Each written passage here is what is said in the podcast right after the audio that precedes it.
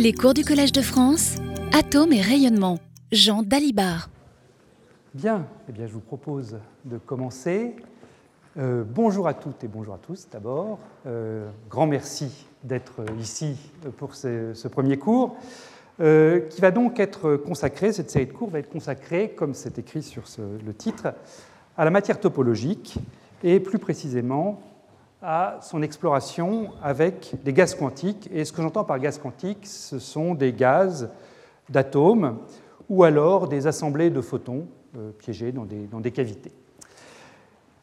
Alors, cette, ce cours, euh, il a été motivé euh, en partie au moins par l'attribution du prix Nobel de physique en 2016, précisément sur le thème du lien entre topologie et physique. Le prix Nobel de physique a été attribué à Kosterlitz, Thouless et Haldane, et l'intitulé du prix était le suivant euh, pour des découvertes théoriques de transition de phase topologique et des phases topologiques de la matière. Alors il y a dans cet intitulé deux choses bien différentes.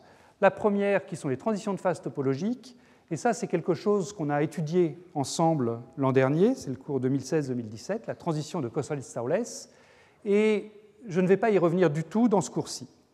Euh, le cours de l'année dernière et le cours de cette année sont complètement disconnectés, si ce n'est par le fait que l'intitulé du prix Nobel recouvrait les, deux à la fois. Et ce qui va nous intéresser, donc, nous, cette année, c'est la deuxième partie de l'intitulé, qui sont les phases topologiques de la matière. Et il y a quand même un point commun entre les, deux intitulés, c'est le monsieur du milieu, la Thouless, qui a contribué de manière équivalente à la transition de Korsif-Thouless, qui porte son nom, et puis avec Haldane à cette phase topologique, cette nouvelle classification que l'on peut faire des phases de la matière.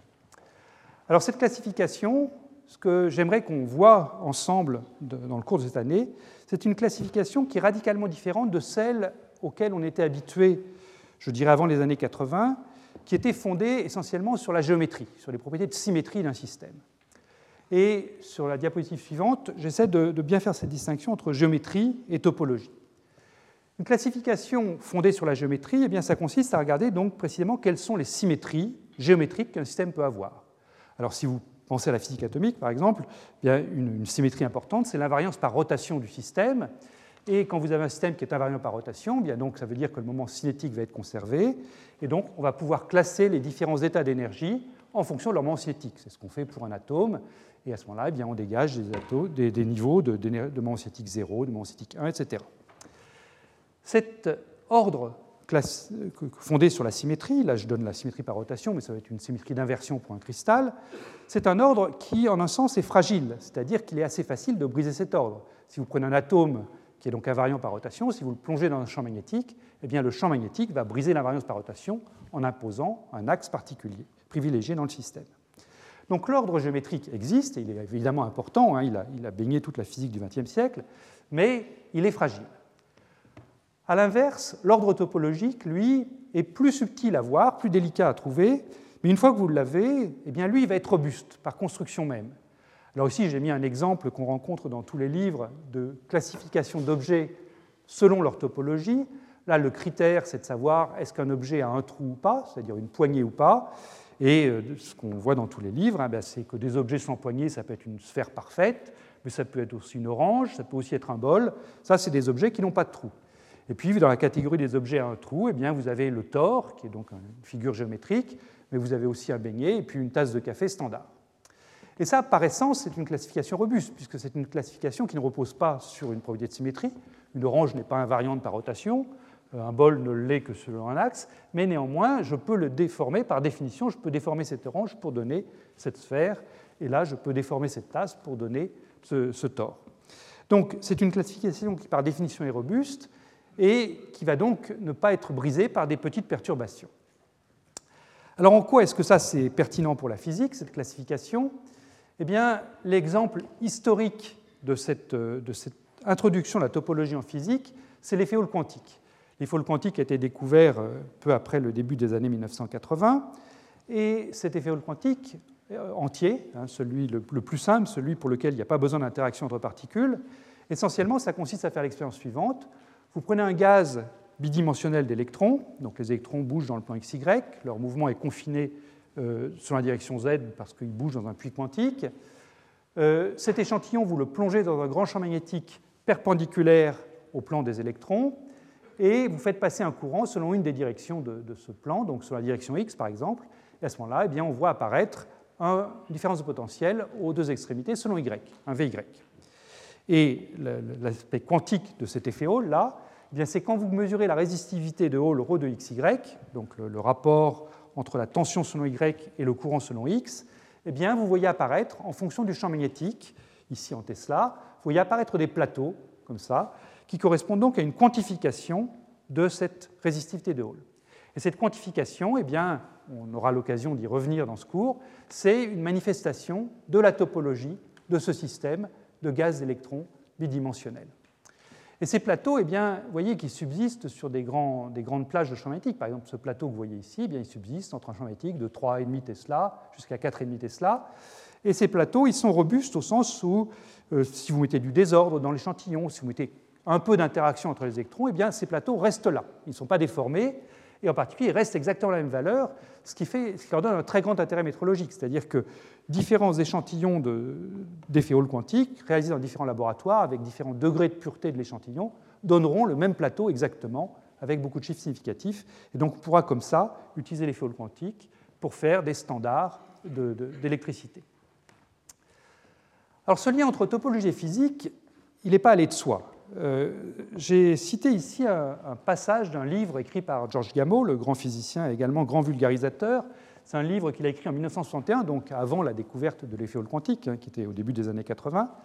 Euh, et ce livre, donc les, grands physiciens de Galilée et Einstein, dans ce livre, euh, Gamow disait que finalement, on voyait, la topologie n'avait pas trouvé d'application en physique. Alors plus précisément, si on lit ensemble ce qu'il disait, il disait que quand Einstein a voulu interpréter la gravité comme une courbure de l'espace à quatre dimensions, eh bien, il a trouvé la théorie de Riemann des espaces courbés qui l'attendaient. Parfait. Quand Heisenberg a eu besoin de, de, mathématiques un peu inhabituelles pour décrire le mouvement des électrons dans un atome, eh bien, là encore, il a trouvé l'algèbre non commutative qui l'attendait. En revanche, donc, ce que nous dit Gamow, c'est qu'il y a deux branches des mathématiques qui, a priori, n'ont pas trouvé d'application en physique, on parle en 1961, c'est la théorie des nombres d'un côté et la topologie de l'autre. Et Gamow, avec une phrase visionnaire, disait est-ce que c'est possible que ces deux, deux, branches des mathématiques, la théorie des nombres et la topologie, soient appelées dans le futur à essayer de comprendre mieux la nature? Eh bien, c'est exactement de ça qu'il s'agit, c'est d'utiliser la topologie pour mieux comprendre la nature. Et la situation a radicalement changé depuis Gamow, puisque je me suis amusé à compter pour 2016, pour la seule année 2016.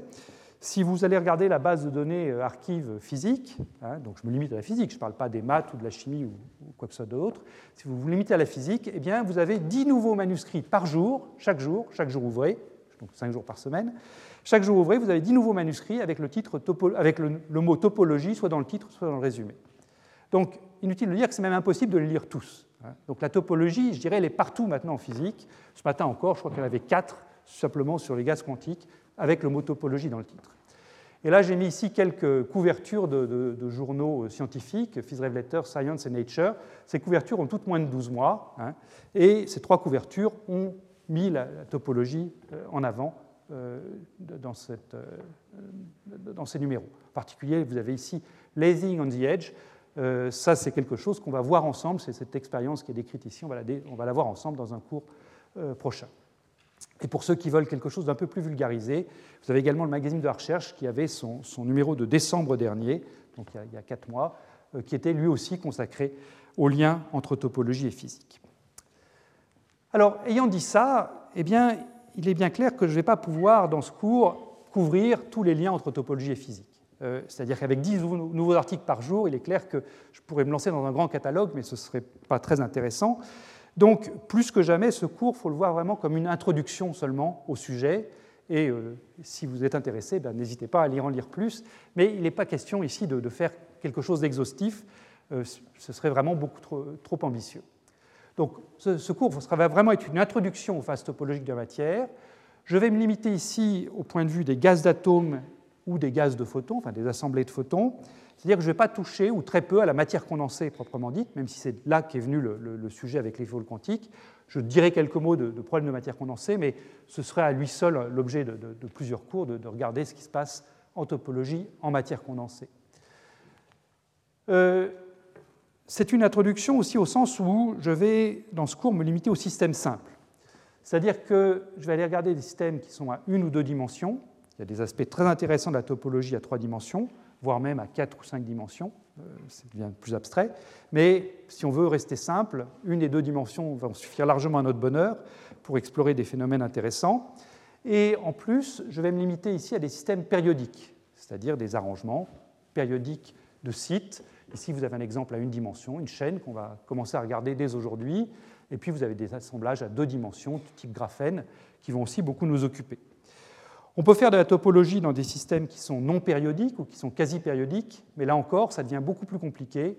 Et dans, l'espace et le temps qui nous sont impartis, j'ai préféré rester sur ces systèmes simples, une ou deux dimensions, et systèmes périodiques.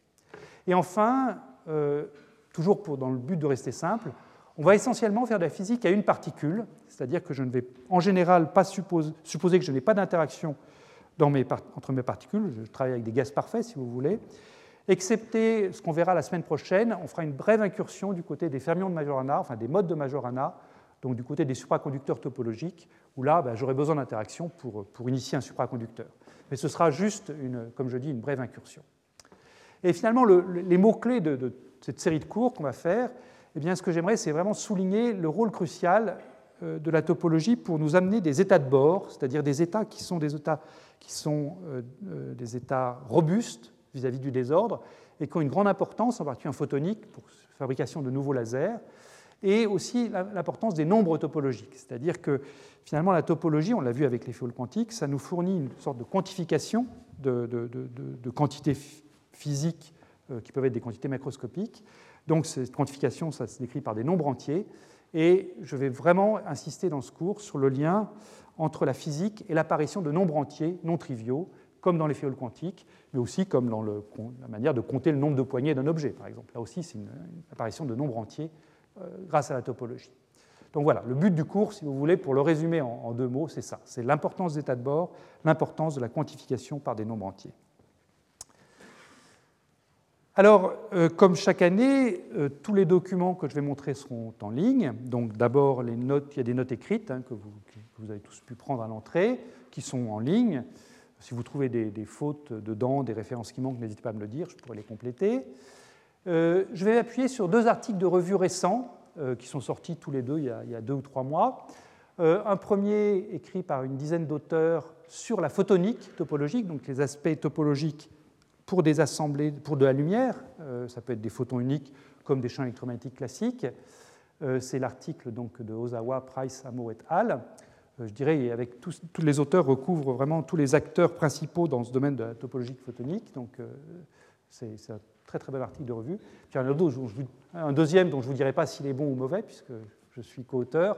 C'est l'article que j'ai coécrit avec euh, un collègue anglais, Nigel Cooper, et américain, Jan Spielmann, où là, nous, on s'est intéressé donc plutôt aux aspects topologiques pour les atomes. Donc, avec ces deux-là, eh bien, vous avez toute une série de références qui couvrent le, sujet du cours de cette année. Euh, si vous ne recevez pas les annonces liées au cours et que vous souhaitez le faire, eh bien ici, vous, pouvez envoyer un courrier électronique à cette adresse-là en mettant subscribe cher atome et rayonnement, donc AR euh, at IPCDF, Institut de physique du Collège de France, et vous serez comme ça mis au courant régulièrement des cours et des séminaires. Voilà, et puis, puisque je parle des séminaires, donc, euh, ce cours ne serait rien sans les séminaires qui vont avec. Et donc, nous aurons euh, six séminaires dans les, six prochaines semaines. Euh, le premier qui sera donné tout à l'heure par Anne Lullier de l'Université de Lund en Suède, qui nous parlera de dynamique de photonisation à l'échelle de l'atoseconde.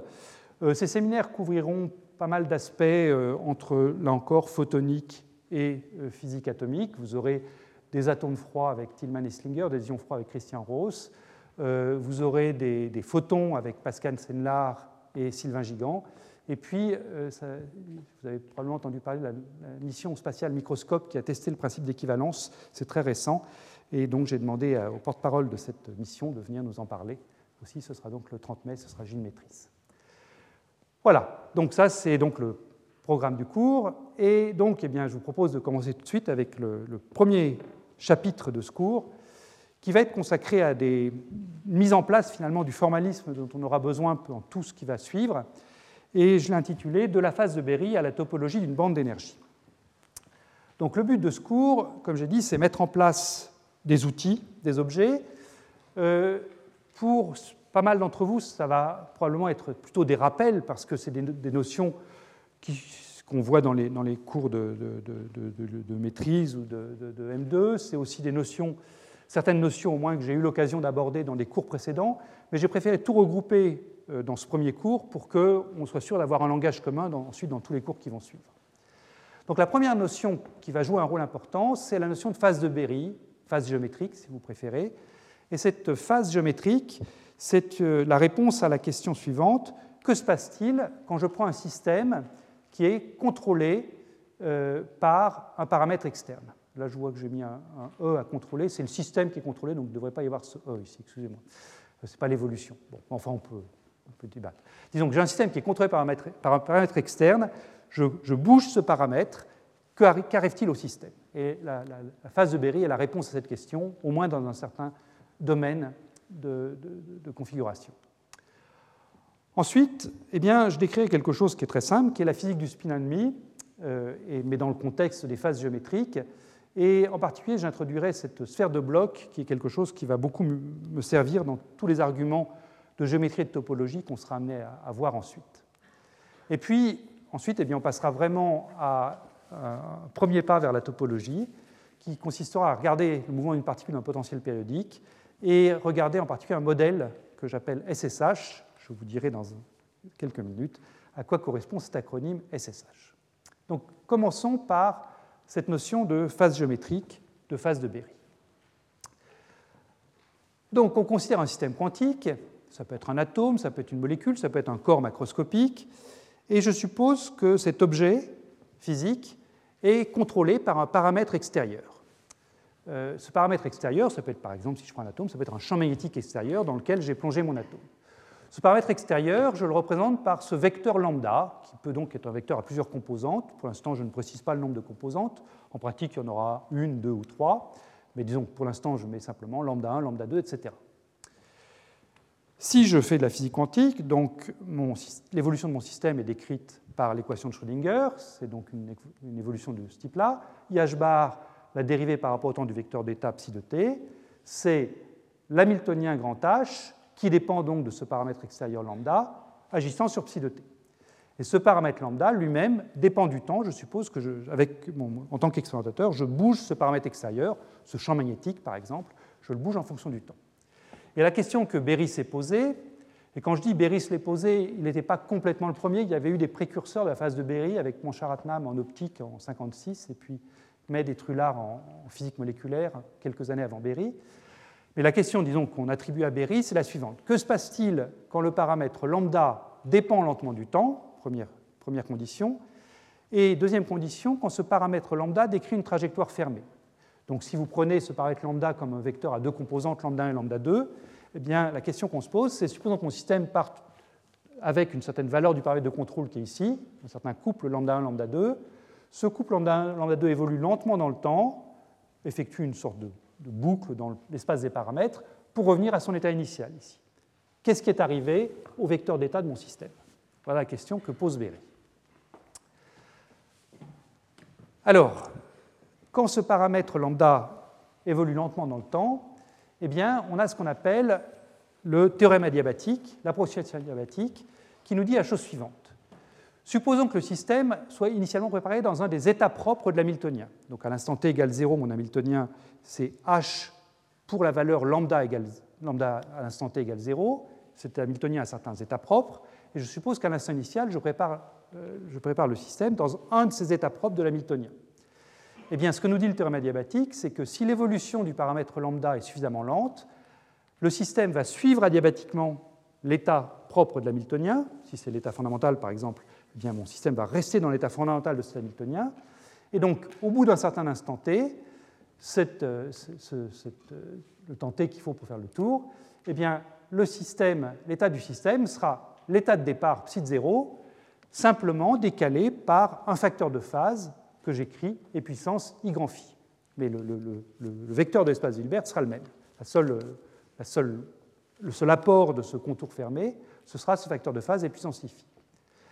Et plus précisément, donc, ce que montre Berry, c'est que ce facteur de phase et puissance phi comporte deux termes. Le premier, c'est ce qu'on appelle la phase dynamique.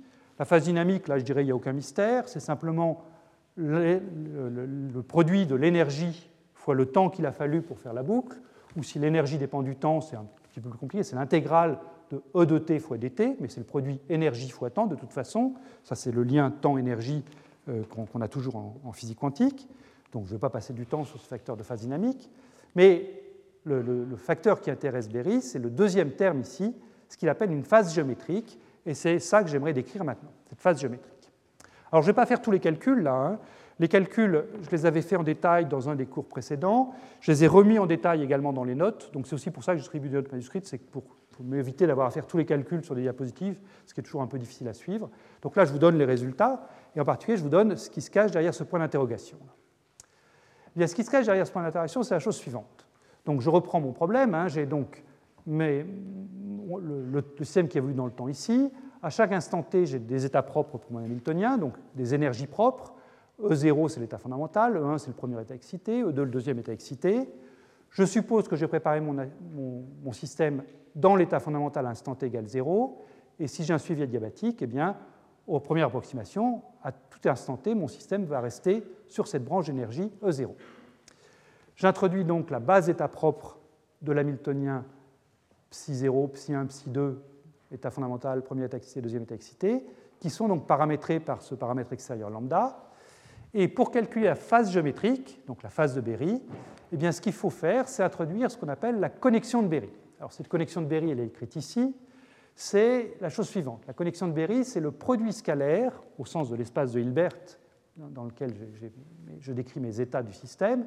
C'est le produit scalaire, donc la connexion de Berry pour le niveau n, c'est le produit scalaire entre psi lambda de n, donc l'état du énième, état excité, fois son propre gradient.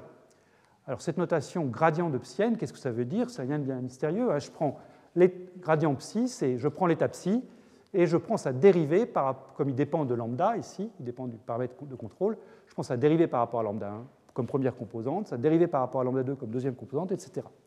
Donc ce que je fais ici, c'est simplement un produit scalaire dans l'espace de Hilbert, et je dérive comme ça, donc un vecteur qui a autant de composantes que le, le paramètre lambda lui-même, j'obtiens un vecteur que j'appelle connexion de Berry, et on peut montrer facilement que ce vecteur est un vecteur réel, parce que les états psi avec lesquels je travaille sont normés.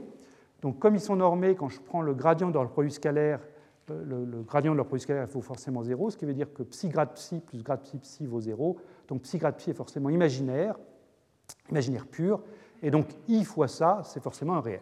Voilà. Donc, la connexion de Berry avec laquelle je vais travailler est un réel. Eh bien, ce que nous dit Berry, et c'est là que je voulais en venir, c'est que la phase géométrique, la phase accumulée quand le système va d'un point à l'autre ici, c'est simplement l'intégrale de cette connexion de Berry fois d lambda. C'est donc une intégrale curviligne le long du chemin, suivie dans l'espace des paramètres, euh, l'intégrale curviligne de la connexion de Berry, avec comme borne initiale lambda 0, la valeur du paramètre initial, et puis lambda de t. Et donc cette intégrale, comme vous la voyez quand elle est écrite comme ça, eh bien, vous voyez que c'est une intégrale qui dépend donc du chemin que je vais suivre dans l'espace lambda, euh, mais c'est une intégrale qui ne dépend pas du temps. Elle dépend du temps simplement via la valeur initiale du paramètre et la valeur finale, mais elle ne dépend pas du, temps que va mettre le système pour, parcourir, euh, pour parcourir le, chemin dans l'espace des paramètres lambda. Et, moi comme l'a très bien euh, dit Berry, finalement, la phase dynamique d'une part et la phase géométrique d'autre part sont deux réponses à deux questions différentes. La phase dynamique, dont je vous ai dit, c'est le produit énergie fois temps, eh bien, elle répond à la question combien de temps est-ce qu'on a mis pour aller d'un point à l'autre dans l'espace des paramètres? La phase géométrique, au contraire, répond à la question quel est le chemin que vous avez suivi dans l'espace des paramètres? Donc, la phase géométrique, c'est le chemin qu'on suit, ça s'indique le chemin qu'on suit, ça qui m'intéresse, alors que la phase dynamique, elle, nous dit combien de temps on met pour le faire. Alors, je vais m'intéresser, donc, comme j'ai dit, au cas d'un contour fermé. Donc, euh, je redessine ce chemin dans l'espace des paramètres. Donc, disons que je pars d'ici, je fais cette boucle-là. Et donc, la phase géométrique, eh bien, c'est donc une intégrale curviligne sur un contour fermé, sur le contour C, de cette connexion de Berry à lambda. À lambda. Je me limite ici à l'état fondamental, donc je mets un indice 0 ici, des lambda. Et là, maintenant, je vais supposer que ce paramètre lambda donc, bouge dans l'espace à une ou deux ou trois dimensions pour pouvoir traiter cette intégrale de manière simple. Qu'est-ce que je veux dire par là? Eh bien, vous savez probablement que calculer des intégrales curvilignes, c'est jamais très simple à faire. Et il y a un moyen simple de, calculer cette intégrale, c'est d'utiliser ce qu'on appelle la formule de Stokes, qui transforme une intégrale curviligne en une intégrale de surface.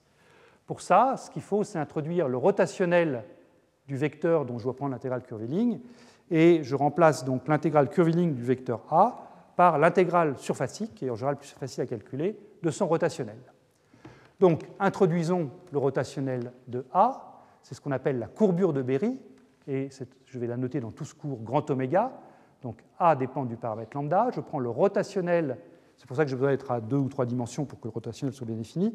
Je prends le rotationnel de A par rapport au paramètre lambda et j'obtiens ce que j'appelle la courbure de Berry. Donc là encore un nombre réel, puisque je prends le rotationnel d'un nombre réel. Et si vous voulez écrire ça en termes des, vecteurs euh, d'état, eh bien, euh, une manipulation simple de, l'expression que je vais donner pour la, connexion de Berry vous dit que la courbure de Berry, elle, eh c'est simplement le produit vectoriel de grade psi avec lui-même. Une fois que vous avez ça, donc, eh bien, vous transformez votre intégrale curviligne ici en une intégrale donc surfacique sur l'ensemble de la surface, donc délimitée par ce contour que vous voyez là. Intégrale de, la normale de contour fois oméga scalaire des, fois d2 lambda. Alors, à ce stade, c'est intéressant de faire une analogie avec la magnétostatique. Euh, il y a un autre endroit, effectivement en physique, on utilise beaucoup ce passage d'une intégrale curviligne d'une quantité d'ailleurs qui s'appelle également A à une intégrale surfacique. C'est en magnétostatique euh, où vous, avez souvent besoin de calculer des intégrales curvilignes d'un potentiel vecteur A et vous remplacez ça par des intégrales surfaciques du champ magnétique B de R. Eh bien, il y a effectivement, et Saberil l'a vu dès son article de 1984, il y a effectivement une correspondance biunivoque entre ces concepts de potentiel vecteur et champ magnétique en magnétostatique avec le concept de connexion de Berry, donc qui s'appelle également A ici, simplement c'est un A curviligne, et puis la courbure de Berry, que j'ai notée ici oméga, parce que c'est la, notation standard, mais j'aurais très bien pu la noter avec un B ronde pour faire l'analogie parfaite avec ce champ magnétique. Alors juste une remarque, euh, ce passage donc euh, d'une intégrale curviligne à une intégrale surfacique est intéressant à deux ou trois dimensions. On peut se demander si la phase de Berry a le moindre intérêt à une dimension, parce qu'à une dimension, si vous voulez regarder un contour fermé, ben, il semble qu'un contour fermé à une dimension, c'est simplement un aller-retour. Hein. Vous faites ça et puis ça, ça c'est un contour fermé. Vous pourriez vous dire, ben, si c'est juste ça, la phase de Berry à une dimension, c'est pas très drôle. Euh, on verra à la fin de ce cours qu'en fait, la phase de Berry, même à une dimension, peut être intéressante, parce qu'il y a des contours fermés qui ne sont pas ce qu'on croit à une dimension. Ça, ça semble un peu mystérieux dit comme ça, mais j'espère que ça s'éclaircira avant la fin de la séance. Alors, la phase de Berry, là, je l'ai décrite comme étant un objet vraiment quantique, hein, puisque je vous parle de phase de vecteur d'état. Néanmoins, et ça là encore Berry l'a bien compris, euh, c'est en fait un concept qui dépasse très largement la physique quantique. C'est un concept, cette phase géométrique, qui, va, euh, qui, irrigue beaucoup de, domaines de la physique. Et je pense qu'un des plus beaux, des plus belles applications de la, phase de Berry, c'est en fait la, compréhension profonde du pendule de Foucault. Le pendule de Foucault, c'est exactement ce qu'il faut pour avoir un système dépendant de paramètres. Donc j'ai apporté mon pendule ici, euh, un peu comme le professeur Tournesol, hein, je me promène avec mon pendule. Euh, donc le, pendule de Foucault, bah, c'est un système qui dépend d'un paramètre. Le, paramètre, c'est le point d'accroche du pendule. Je peux bouger ce point d'accroche du pendule et je bouge comme ça, je contrôle mon, système qui est donc le pendule en train d'osciller. Quand vous pensez au pendule de Foucault, donc, qu'est-ce que c'est le pendule de Foucault? C'est donc un pendule que vous accrochez, vous le faites osciller, et puis vous attendez 24 heures, et vous posez la question est-ce que mon pendule oscille de la même façon après 24 heures qu'au que, moment où je l'ai lancé? Alors, en 24 heures, le point d'accroche du pendule fait un contour fermé dans l'espace des paramètres, puisque en 24 heures, la Terre fait un tour entier sur elle-même, donc le point d'accroche du pendule est revenu à sa position initiale. D'accord? La question, c'est est-ce que le pendule, lui, en train d'osciller, est revenu à sa condition initiale Et la réponse est non, comme vous le savez. Hein, Foucault s'en est servi pour démontrer justement le fait que la, Terre tournait sur elle-même. Et un moyen simple de comprendre ça, c'est de regarder les modes propres d'oscillation de ce pendule. Ce pendule, je peux le décomposer en mode propre, qui est un, mouvement de rotation comme ça, euh, dans le sens donc trigonométrique, le sens contraire des aiguilles d'une montre. Ça, c'est un premier sens de rotation. Et puis, vous avez le sens opposé, qui est le sens des aiguilles d'une montre, comme ça. Donc, je peux décomposer tout mouvement du pendule comme superposition de ces deux sens de rotation, sens direct et sens indirect. Et quand la Terre tourne, eh bien, ce mouvement sens direct va acquérir une certaine phase, et en particulier une fois que j'ai fait un tour complet, eh j'ai une certaine phase géométrique qui est venue s'imprimer, si je puis dire, sur ce mouvement dans le sens direct. J'ai une deuxième phase géométrique a priori différente qui est venue s'imprimer dans le sens indirect. Et la raison pour laquelle elles sont différentes, c'est que le sens direct, finalement, a tendance à tourner dans le même sens que la Terre, alors que le sens indirect a tendance à tourner dans le sens opposé. Donc, au bout du compte, le fait que le référentiel terrestre ne soit pas euh, un référentiel galiléen fait que les deux phases ne sont pas équivalentes. Et à la fin, de, donc au bout d'un tour, eh bien, je peux révéler ces différences de phase. Et comment révéler ces différences de phase eh bien, Le meilleur moyen, c'est de prendre une oscillation linéaire. Une oscillation linéaire, c'est finalement rien d'autre que la superposition d'une oscillation dans le sens direct et dans le sens indirect, avec une certaine phase, qui est la phase relative des deux mouvements. Et une fois que la Terre a fait un tour entier, vous trouvez que le plan d'oscillation du pendule a tourné, ce qui veut dire que si vous décomposez le mouvement en sens de rotation dans un sens et dans le sens de rotation dans l'autre, les phases relatives des deux sens de rotation diffèrent par rapport à ce qu'elles étaient 24 heures auparavant. Et donc cette différence de phase accumulée, c'est simplement, se révèle directement comme la rotation du plan d'oscillation du pendule. Donc la phase géométrique, elle, se voit directement là-dessus. Hein, c'est en fait une différence de phase géométrique entre la rotation directe et la rotation indirecte que vous révélez de manière, si je puis dire, interférométrique, en faisant interférer ces deux sens de rotation en prenant simplement une polarisation linéaire pour l'oscillation. Voilà, donc c'était un petit aparté euh, classique dans un monde quantique, mais euh, je trouve vraiment que quand on pense à la phase de Berry, il faut toujours avoir le pendule de Foucault en tête parce que c'est vraiment une, ça, donne une très très bonne intuition. Alors un point important, revenons à la physique quantique, un point important de, ces connexions et ces courbures de Berry, c'est de savoir comment est-ce qu'elles se comportent dans des changements de jauge. Euh, quand on va faire la topologie, on sera souvent amené à, se poser la question en quoi est-ce que ce qu'on fait dépend de la jauge ou pas qu'on a choisi. Et donc c'est important de bien préciser ça. Un changement de jauge en physique quantique, ça consiste à faire la chose suivante. Vous prenez par exemple votre base état propre de l'hamiltonien, donc les, les psi n, égale 0, 1, 2, 3, paramétrés par l'indice lambda, le paramètre extérieur. Et un changement de jauge, ça consiste à multiplier chacun de ces vecteurs de base par un nombre complexe de module 1, et puissance qui, euh, ce qui peut dépendre de petit n, donc ne sera pas le même pour tous les états, et il peut dépendre également du paramètre extérieur lambda. Donc le qui lui-même dépend de n et de lambda. Maintenant, regardons ce qui se produit pour la connexion de Berry et pour la courbure de Berry. La connexion de Berry, elle, qui, je vous rappelle, est égale simplement au produit scalaire au sens de l'espace de Hilbert entre psi et son propre gradient, quand je dois prendre le gradient de, non plus de psi mais de psi tilde, après changement de jauge, je vais prendre le gradient d'un produit, hein, donc, donc voulez, la dérivée d'un produit. La dérivée du produit fg, c'est f'g plus fg'. Donc là, j'ai le gradient de psi n qui me donne la, connexion de Berry, et puis j'ai le gradient de, du facteur de phase du changement de jauge qui va me donner un moins gradient psi n, puisque là j'ai le i qui est devant ici, qui se multiplie par celui-là pour me donner un signe moins. Moins gradient qui. Donc clairement, la connexion de Berry n'est pas invariante dans un changement de jauge. Hein, quand je change de jauge, la connexion de Berry est changée. Donc si vous voulez, la connexion de Berry n'a pas de réalité physique en tant que telle. En revanche, la courbure de Berry, elle est inchangée, puisque la courbure de Berry, je vous rappelle, c'est le rotationnel de la, connexion. Et quand je prends la rotationnelle du gradient qui est là, la rotationnelle d'un gradient, c'est toujours nul. Donc la connexion de Berry oméga tilde est égale à la connexion de Berry oméga. La connexion de Berry est invariante de jauge, donc c'est une quantité qui est physiquement mesurable. Et on en verra des exemples de mesure, effectivement, de cette courbure de Berry euh, dans, des cours prochains. Et comme la phase géométrique s'exprime en fonction de la courbure de Berry, eh bien, la phase géométrique, plus précisément, et puissance IFI, exponentielle IFI de la, phase géométrique, est également invariante de jauge. C'est quelque chose que je peux mesurer, tout comme je peux mesurer la rotation du plan d'oscillation du pendule de Foucault. Bien. Alors, une dernière remarque, euh, qui est un petit calcul, enfin, quand je dis petit, il n'est pas si petit que ça, il est fait dans les notes mais on en aura besoin, donc j'annonce le résultat sans, faire la démonstration, euh, mais vous les faites intégralement dans, les notes écrites.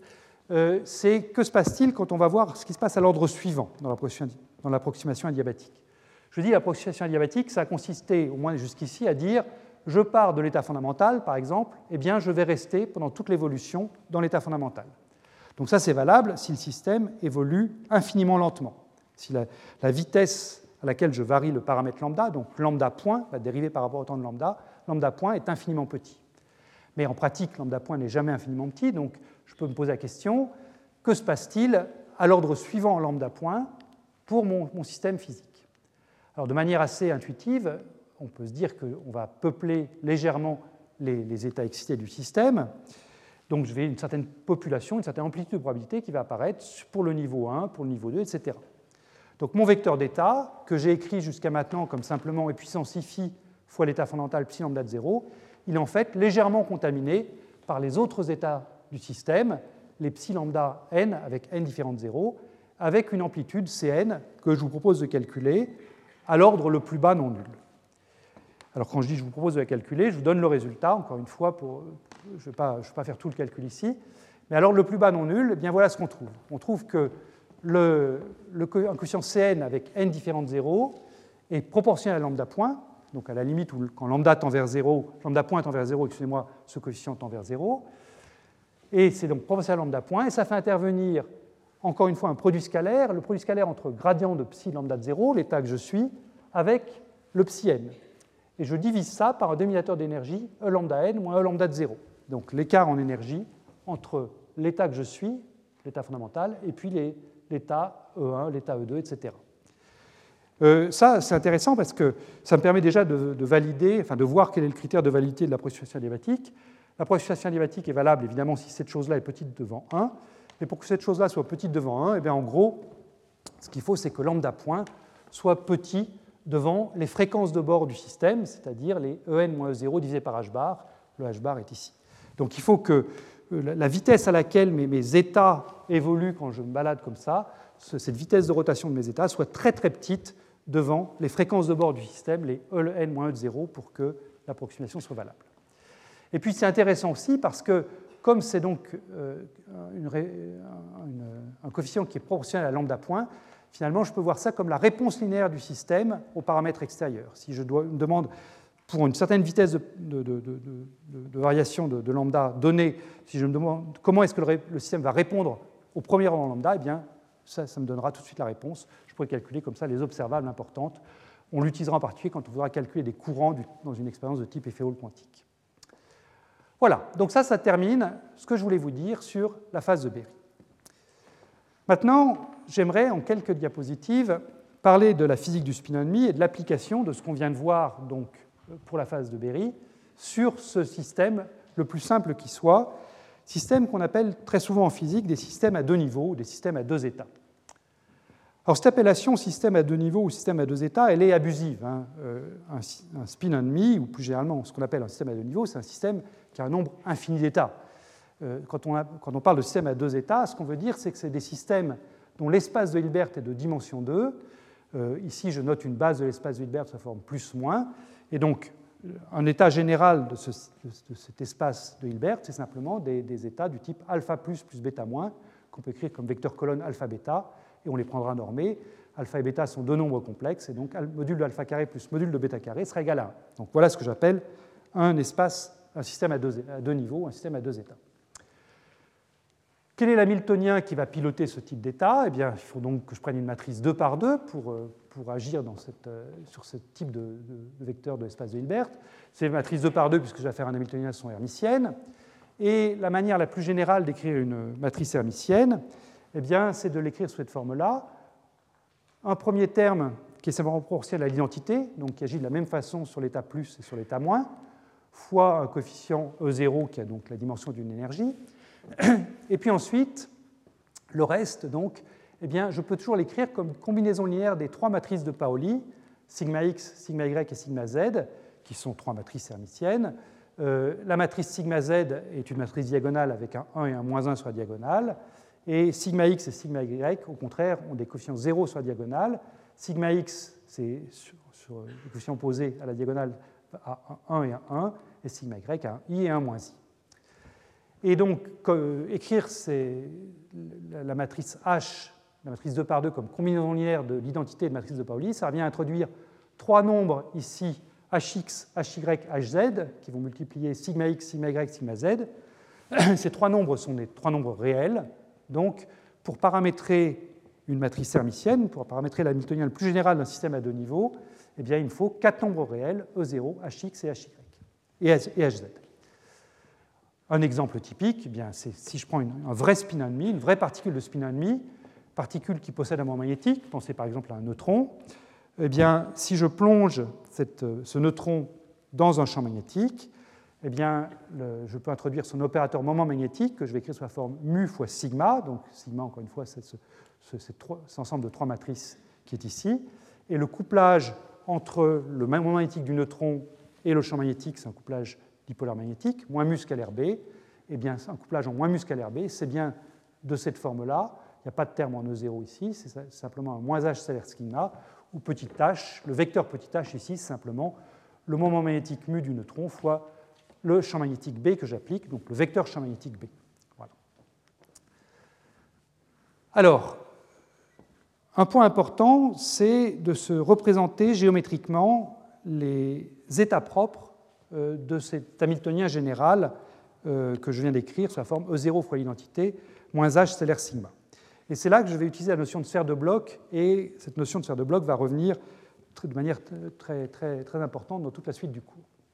Donc prenons cet euh, opérateur, donc cette matrice 2 par 2 que j'ai écrite comme ça, et posons-nous la question de la caractérisation de ces énergies et de ces vecteurs propres. Quelle est la manière la plus simple de caractériser ces, deux choses-là? Alors pour ça, le moyen le plus simple, c'est probablement d'introduire un vecteur unitaire n parallèle au vecteur h. h, je vous l'ai dit, c'est un vecteur à trois composantes, hx, hy, hz, trois composantes réelles. Euh, mais il n'est pas de norme 1, a priori, hein, sa norme est quelconque. Donc je peux le normer en le divisant par sa norme. Donc j'introduis le vecteur unitaire n égale h sur module de h. Et ce vecteur unitaire, donc, je vais le repérer dans l'espace réel, dans l'espace à trois dimensions réelles, par deux angles, l'angle polaire θ, ici, et puis l'angle azimutal phi. Donc si vous voulez, je l'écris dans la base x, y, z, cos phi sin θ, sin phi sin θ et cos θ. Avec cette paramétrisation, donc, mais si je reprends les expressions des trois matrices de Pauli, euh, mon Hamiltonien général s'écrit sous la forme E0 fois l'identité, ça, ça n'a pas changé. Je peux sortir le module de H qui est ici en facteur de matrice 2 par 2, et ce qui va me rester, eh bien, c'est donc cette combinaison linéaire des trois matrices de Pauli multipliées par le vecteur n. Donc le sigma z, par exemple, qui avait un 1 et un moins 1, quand je multiplie par nz qui vaut cos θ, j'obtiens cos θ et moins cos θ. Et puis, en dehors de la diagonale, c'est les contributions de sigma x et de sigma y j'obtiens puissance i phi sin θ et puissance moins i phi sin θ. Alors avec ça, c'est très facile d'avoir les états propres et les énergies propres. Les énergies propres, eh bien, on les trouve très facilement en remarquant que les valeurs propres de cette matrice ici, c'est simplement plus 1 et moins 1. Donc les valeurs propres de H, ce sera simplement E0 plus ou moins module de H. Quant aux vecteurs propres, eux, eh bien, ils ne dépendent donc que des angles θ et phi. Euh, je peux prendre par exemple pour l'état propre de basse énergie associé à E0 moins module de H cos θ sur 2 et puissance i phi sin θ sur 2. Donc là, j'ai fait un choix de jauge, si vous voulez. J'ai décidé que, la première composante ici serait réelle et positive. Θ ici est toujours compris entre 0 et pi, hein, donc θ sur 2 est entre 0 et pi sur 2. Donc cette cos θ sur 2 est, réel positif. Et euh, pour psi plus, eh bien, je prends le vecteur orthogonal, et là encore, je prends la, convention de jauge, le choix de jauge, que la première composante est réelle positive. Donc ce choix de jauge-là. Alors cette paramétrisation que j'ai prise, là, j'ai dit qu'elle était commode, et effectivement, elle est commode parce que vous voyez que, je vous ai dit tout à l'heure que pour caractériser une matrice hermitienne 2 euh, par 2, il fallait quatre paramètres réels. Eh bien là, j'ai découplé ces quatre paramètres. Les deux premiers, c'est E0 et module de H, ils servent à caractériser les énergies propres, point final. Quant aux deux suivants, θ et φ, ils servent à caractériser les vecteurs propres. Donc il y a découplage entre le rôle joué par les différents paramètres. Et ça, c'est particulièrement commode parce que le, message important de ce cours et de ce qui va suivre, c'est que la topologie, elle ne se voit pas sur les énergies, mais elle se voit sur les vecteurs propres. Et donc là, avec θ et φ, c'est eux qui vont me servir à caractériser les vecteurs propres. E0 et H, finalement, ils ne vont pas jouer un grand rôle dans tout ce qui va suivre. en physique, on est habitué à regarder d'abord les niveaux d'énergie d'un système, mais quand on fait de la topologie, ce qu'il faut regarder d'abord, c'est les vecteurs propres. Et donc là, pour regarder les vecteurs propres, ce qui compte, c'est de savoir se repérer dans l'espace possible pour θ et pour phi. Et c'est là que la sphère de bloc intervient. La sphère de bloc, c'est finalement simplement une représentation de cet état psi- ou de l'état psi+, peu importe. C'est une représentation commode de ces deux états, euh, simplement à base de ces deux vecteurs, euh, de ces deux nombres, pardon, θ et phi. La sphère de bloc, c'est une sphère de rayon unité, mais on l'appelle sphère de bloc dans ce contexte-là. Et un point de la sphère de bloc, eh bien, ça représente un état, de manière biunivoque. À tout point de la sphère, je peux associer un état, et réciproquement, à tout état, je peux associer un point de la sphère. Ce point, c'est simplement l'extrémité du vecteur n ici, c'est-à-dire que c'est euh, le point donc, euh, qui se repère, qui a un angle polaire θ ici. Euh, attention, hein, c'est bien θ sur 2 qui intervient là, mais sur la sphère de bloc, je mets l'angle θ comme angle polaire, et l'angle azimutal, c'est l'angle phi, le même que pour le vecteur petit n. Donc ça, c'est la, représentation de psi-. Psi plus, si je cherche à le mettre sur la même sphère, eh c'est le point qui est opposé par rapport à l'équateur du point rouge ici, puisque psi plus, lui, correspond à, je remplace θ par pi moins θ et phi par phi plus pi, donc c'est le point qui est diamétralement opposé. Voilà. Euh, deux points particuliers qui vont jouer un rôle important dans la suite, eh bien, ce sont les deux pôles de cette sphère de bloc. Le pôle nord, ici, c'est donc le point d'angle polaire θ égale 0. Donc si je prends θ égale 0, ici j'obtiens 1, 0, donc c'est l'état plus. Et si je prends au contraire le point du bas, ici, c'est donc l'angle pour lequel j'ai θ égale pi, donc euh, cos θ sur 2 ici vaut 0, donc c'est le point 0, 1.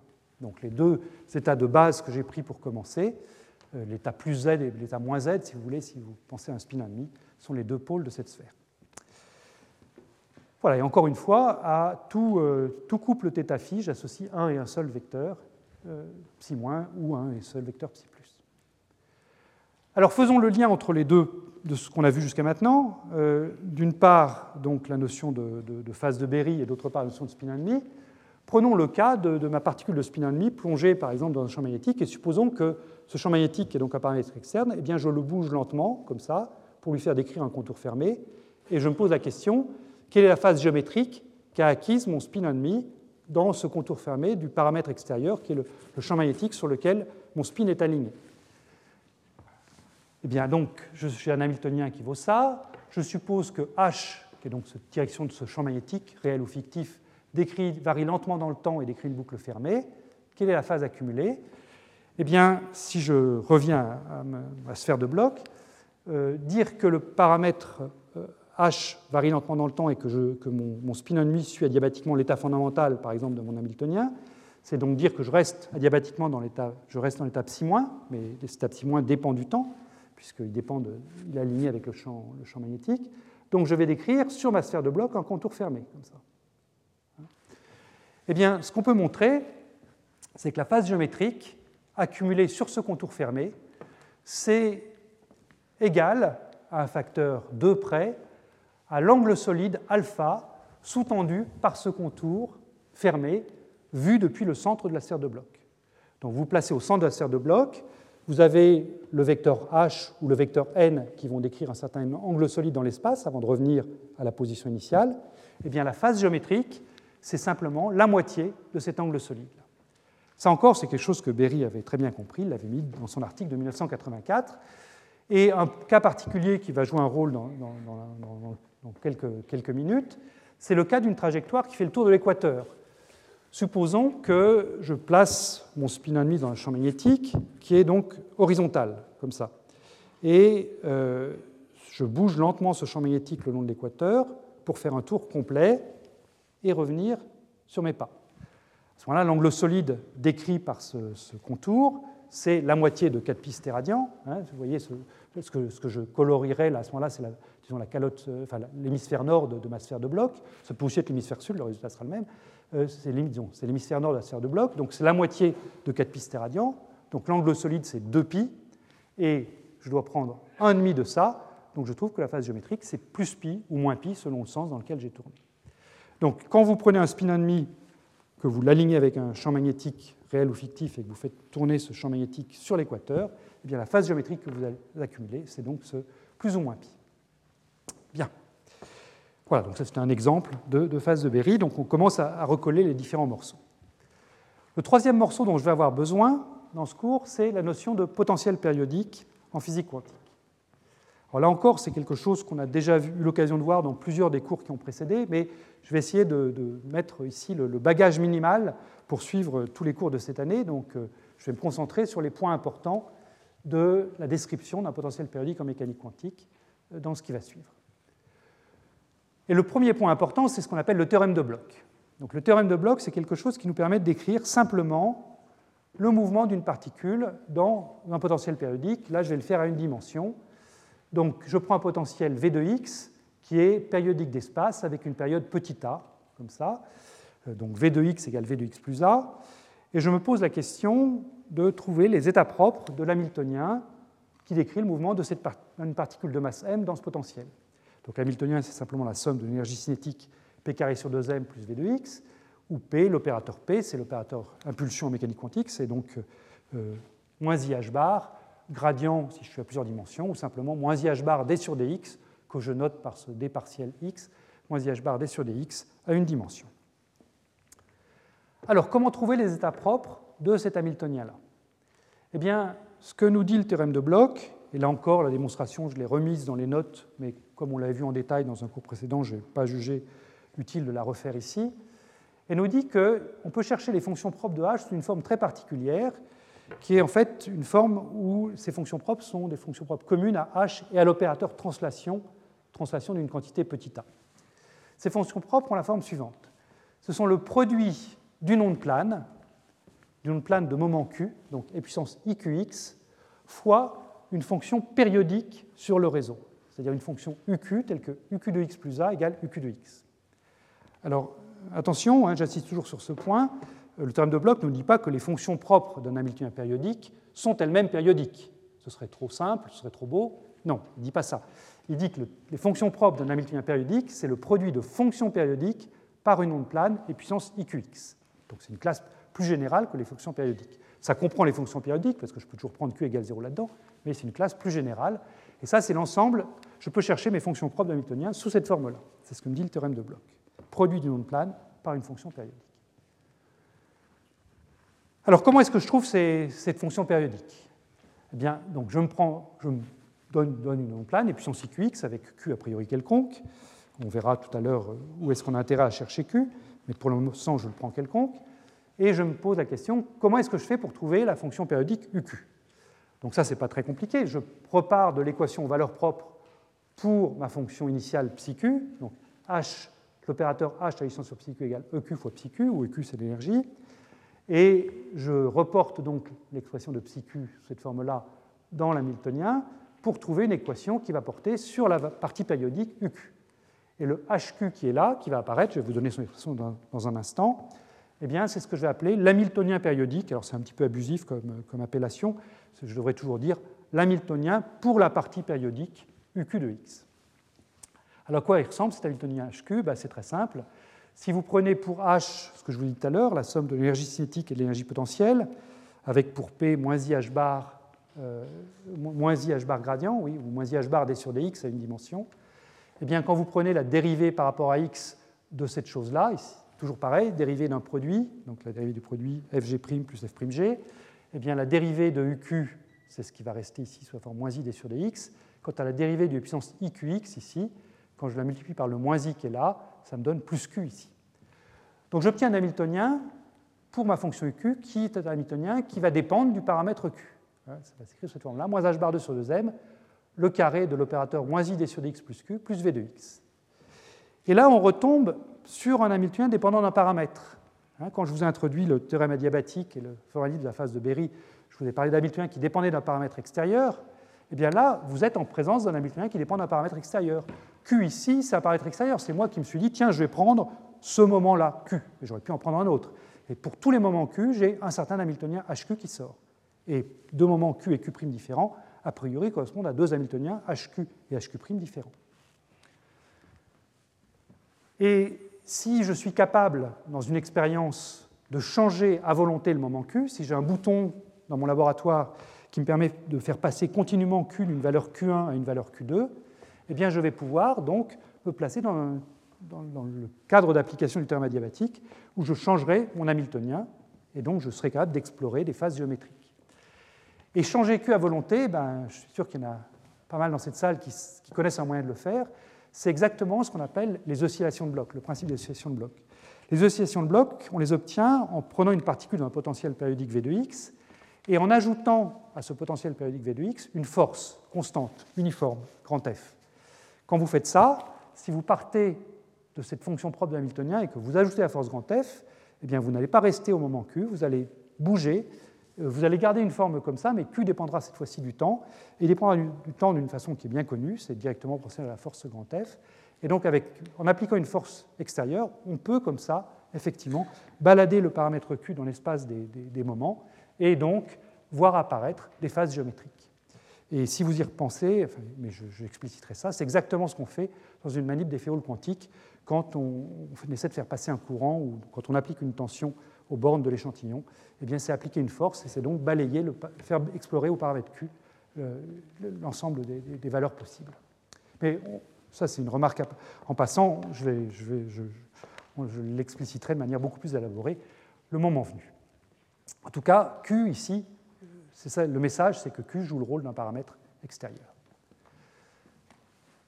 Alors, un point important, euh, c'est de voir où est-ce que je dois chercher mon paramètre Q? Je vous ai dit que je pouvais prendre n'importe quelle valeur, a priori, et c'est vrai, euh, n'importe quelle valeur réelle de Q est éligible pour ce que, j'ai fait jusqu'à maintenant, mais il faut faire attention, comme toujours, au double comptage en physique euh, quantique. On aime bien travailler avec des bases d'espace des états, et une base, c'est un système indépendant, c'est-à-dire que deux vecteurs de base ne doivent pas, il ne faut pas que je compte le même vecteur deux fois dans ma base, Sinon, je n'ai pas un système libre, comme on dit en mathématiques, et euh, je peux faire des erreurs. Donc il faut faire attention de vérifier quelles sont les valeurs de Q qui sont indépendantes les unes des autres et quelles sont celles qui sont dépendantes les unes des autres.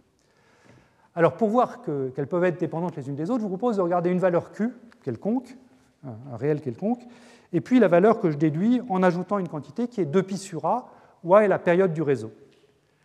Donc si je prends la valeur Q, donc, je vais construire des états propres de mon Hamiltonien sous la forme ce produit onde plane et puissance iqx fois une fonction périodique uq de x.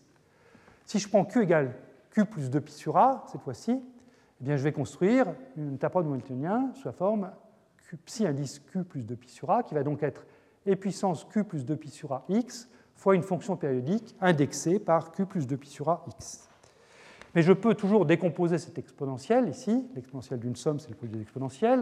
Donc je peux écrire ça sous la forme e puissance iqx d'une part, et puis e puissance i fois 2pi x sur a, que je regroupe avec le uq de plus 2pi sur ax. Et ce que je prétends, c'est que ce que j'ai mis dans la parenthèse, c'est de nouveau une fonction périodique d'espace de période a. Parce que u indice q plus 2pi sur a est une fonction périodique d'espace, et e puissance i de pi sur a est également périodique d'espace. Donc vous voyez deux fonctions périodiques et périodiques. Donc ce que j'ai ici, c'est une fonction périodique. Et c'est donc exactement la même chose que ce UQ-là. Donc ces deux écritures-là sont en fait la même chose. Donc il ne faut pas que je compte deux fois Q et Q plus 2pi sur A. Donc le moyen de m'en sortir, vous pouvez vous en convaincre, c'est donc de restreindre l'espace de variation de Q à un segment dont la longueur est exactement égale à 2pi sur A. On peut vérifier que deux fonctions qui sont prises à l'intérieur du segment rouge ici sont bien indépendantes l'une de l'autre, donc là il n'y a pas de problème. Mais si jamais je prends une fonction qui est ici et une fonction qui est là, distante de 2pi sur a, à ce moment-là, ces deux fonctions correspondent en fait au même état physique à cause du raisonnement que j'ai fait ci-dessus. Donc, il faut restreindre, si je veux éviter le double comptage, Q à ce qu'on appelle une zone de Brillouin, donc à une dimension, un segment de longueur 2pi sur A. Et si vous voulez être rigoureux, il faut, prendre un, il faut inclure un des bords du segment, mais pas l'autre, parce que ces deux bords correspondent au même état. Et d'ailleurs, une fois que je dis que ces deux bords correspondent au même état, à cause du raisonnement qui est ici, eh bien ça, ça nous dit que la, structure, j'ai envie de dire la topologie, puisque c'est le, mot de, clé de secours, la topologie de ces zones de Brillouin, eh finalement, ce n'est pas une très bonne idée de la regarder comme un segment. Si je vous dis que ce, ce bord-là, ici, c'est le même que celui-là, à cause du raisonnement que j'ai fait ci-dessus, eh bien, une, manière plus propre de se représenter la zone de Brillouin, c'est de se la représenter comme un cercle. Un cercle où vous avez moins pi sur a qui est ici. Et puis ensuite, vous avez toutes les valeurs de Q entre moins pi sur A et plus pi sur A qui sont indépendantes les unes des autres. Et quand vous retombez sur le point plus pi bien, vous retombez sur l'état de départ. Donc, la bonne manière de se représenter une zone de Brillouin, si on veut faire de la topologie, c'est plutôt cette vision circulaire de la chose qui deviendra un tore quand on sera à deux dimensions ou à trois dimensions, plutôt que de regarder des segments ouverts à un bout, fermés à l'autre bout, qui ont une topologie un peu mystérieuse. Bien, donc ça, c'était une première chose que je voulais signaler. On va en voir un exemple dans, un instant.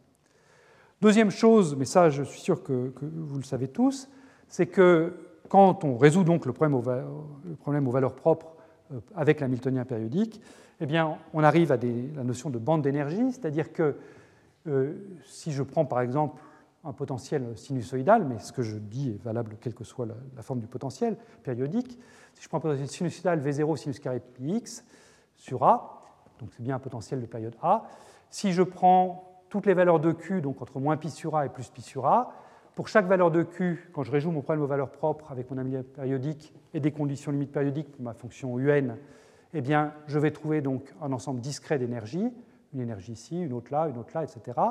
Ensuite, je fais varier Q à l'intérieur de ma zone de loin, entre moins pi sur A et plus pi sur A. Donc l'état fondamental va varier continuellement comme ça. Le premier état excité, pareil. Deuxième état excité. Et si donc, je conviens de classer mes, énergies sous cette forme-là, E0 inférieur à E1 inférieur à E2. Et donc, si maintenant je regroupe ici tout ce que j'ai trouvé, bah, pour état fondamental, j'ai trouvé une petite bande d'énergie ici. Pour le premier état excité, j'ai trouvé une deuxième ici, une troisième là. Ces bandes d'énergie autorisées donc, sont séparées par des gaps interdits c'est les zones blanches là, là, etc. Donc ça, c'est ce qui résulte naturellement de cette diagonalisation de l'hamiltonien une fois qu'on a compris le théorème de Bloch, c'est cette apparition de bandes d'énergie permises qui sont séparées par des gaps interdits. Alors revenons sur cette structure de la zone de Brillouin, euh, dont je vous ai dit qu'il fallait plutôt la voir comme un cercle que comme un segment. Euh, puis si la zone de Brillouin est un cercle, et si je suis capable de faire défiler mon paramètre Q en appliquant une force à mon système, c'est ce que je vous ai dit des oscillations de bloc, eh bien je peux partir du point moins pi sur A, préparer une particule avec un Q égale moins pi sur A, lui appliquer une force, et c'est une force extérieure en plus du potentiel du réseau, hein, j'insiste, euh, et la faire arriver ici. Quand ma particule fait ça, en fait, la bonne manière de se représenter la chose, c'est de se dire qu'elle a décrit ici une boucle comme ça. Donc elle est partie de cette valeur de Q et elle est revenue à cette valeur-là. Et ça, qu'est-ce que c'est? Ben, C'est une boucle fermée dans l'espace des paramètres, puisque je reviens, une fois que je suis arrivé en plus pi sur A, je suis revenu au point de départ pour mon Hamiltonien HQ. Et donc, vous voyez, quand je vous disais tout à l'heure que les trajectoires fermées à une dimension n'étaient pas simplement des allers-retours triviaux, bien là, vous avez un exemple. Ici, j'ai l'impression d'avoir fait qu'un aller, mais à cause de la structure topologique de la zone de Brillouin à une dimension, eh bien, en fait, je suis revenu au point de départ. Et donc, puisque j'ai fait une boucle fermée, je peux me poser la question est-ce qu'il y a une phase de Berry associée à ça? Et la réponse est oui, il y a une phase géométrique. Cette phase géométrique, elle se calcule donc comme l'intégrale d'une connexion de Berry, donc encore une fois, le produit scalaire entre le vecteur, en l'occurrence la partie périodique QQ, fois sa propre dérivée, intégré sur le contour que je prends, en l'occurrence intégré sur Q entre moins pi sur A et plus pi sur A. Et cette phase géométrique, donc c'est un exemple particulier de phase géométrique, euh, le premier à avoir compris qu'on pouvait avoir une phase géométrique dans un espace à une dimension, grâce à cette structure très particulière de la zone du Brillouin, c'est Zach, un physicien qui travaille au Technion en Israël, et qui euh, concluait son article qu'il a écrit en 1989, donc quelques années après l'article de Berry, qu'il il était content parce qu'il avait trouvé la première manifestation d'une phase géométrique non triviale dans un espace de paramètres à une dimension. Voilà. Et ça, ça va jouer un rôle très important dans tout ce qui va suivre pour nous. Alors, une remarque avant de, terminer cette partie. Voyez, pour calculer une phase géométrique ici, euh, je suis amené à calculer donc, le produit scalaire entre UQ et sa propre dérivée. Je vous ai dit tout à l'heure que cette quantité-là était toujours imaginaire pure parce que UQ est normé. Ensuite, je le multiplie par I pour avoir un nombre euh, réel. Donc, UQ fois D, D sur DQ, c'est un imaginaire pur. Mais il peut y avoir des situations où UQ est réel. Si UQ est réel, à ce moment-là, UQ fois DQ euh, par rapport à Q de UQ doit aussi être un nombre réel. Comment est-ce qu'un nombre peut être à la fois réel et imaginaire pur? Ben, Je n'ai pas le choix, il faut qu'il vaille zéro. Donc, ce que je suis en train de vous dire, c'est que dans les situations où UQ sera réel, à ce moment-là, je suis sûr que cette quantité-là sera forcément zéro, donc la phase géométrique sera forcément zéro. Donc si je veux aller chercher des situations où j'ai effectivement une phase géométrique qui apparaît dans cette situation-là, il faut quand même que j'ai des situations suffisamment riches pour que UQ est une partie complexe non nulle, pour que cette quantité I fois UQ multipliée par sa propre dérivée soit quelque chose de, non nul. Mais ce n'est pas, pas, très compliqué d'avoir ces, situations assez riches, comme vous allez le voir dans un instant. Voilà. Donc ça, ça termine le dernier des rappels que je voulais faire, qui était le rappel sur les, sur les potentiels géométriques. Et maintenant, ben, je vous propose de mettre ensemble, de commencer déjà à mettre ensemble toutes ces briques qu'on a vues. Et choisi pour ça de vous parler de, ce modèle SSH euh, qui va nous occuper dans les, minutes qui restent, mais qui va également nous occuper euh, la semaine prochaine. Euh, ce modèle SSH, c'est un modèle qui a été introduit par Sue, Schriffer et Egger le Schriffer, c'est le même Schriffer que le Schriffer de la théorie BCS, Bardeen-Cooper-Schriffer. Hein. Donc, il a fait ça bien après avoir fait BCS, après avoir eu le prix Nobel d'ailleurs pour BCS. Et le modèle qu'ils se sont posés, c'est un modèle, ils avaient en tête des, modèles de théorie des champs, mais c'est un modèle en fait de chimistes. Euh, c'est-à-dire qu'ils ont pris un polymère, le polyacétylène, ils ont pris des chaînes de polymères et ils se sont posés la question de trouver des solitons dans ces chaînes de polymères.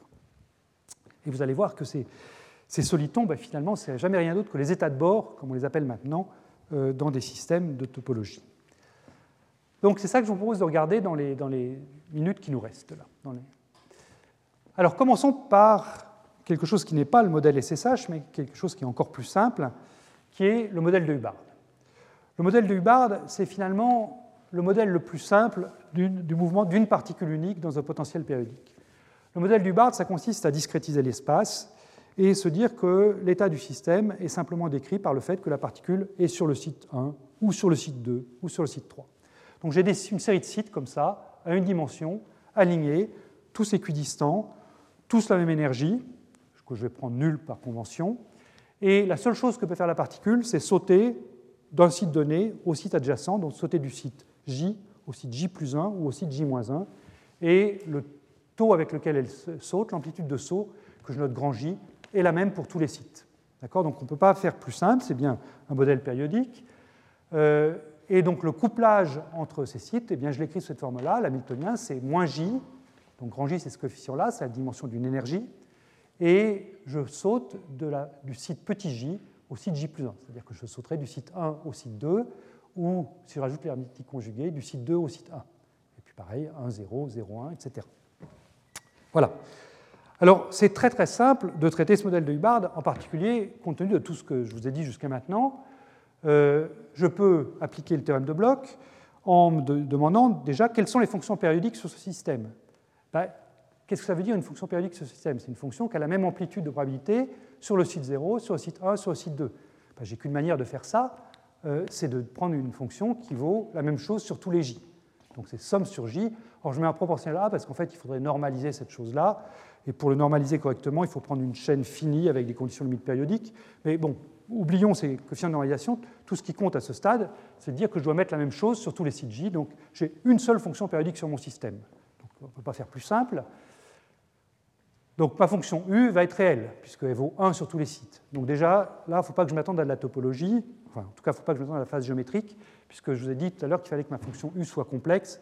Euh, une partie, imaginaire non nulle si je voulais avoir une phase de Zach non nulle. Donc la fonction U est réelle, donc je ne vais pas avoir de propriété topologique. Mais néanmoins, je peux résoudre ce problème.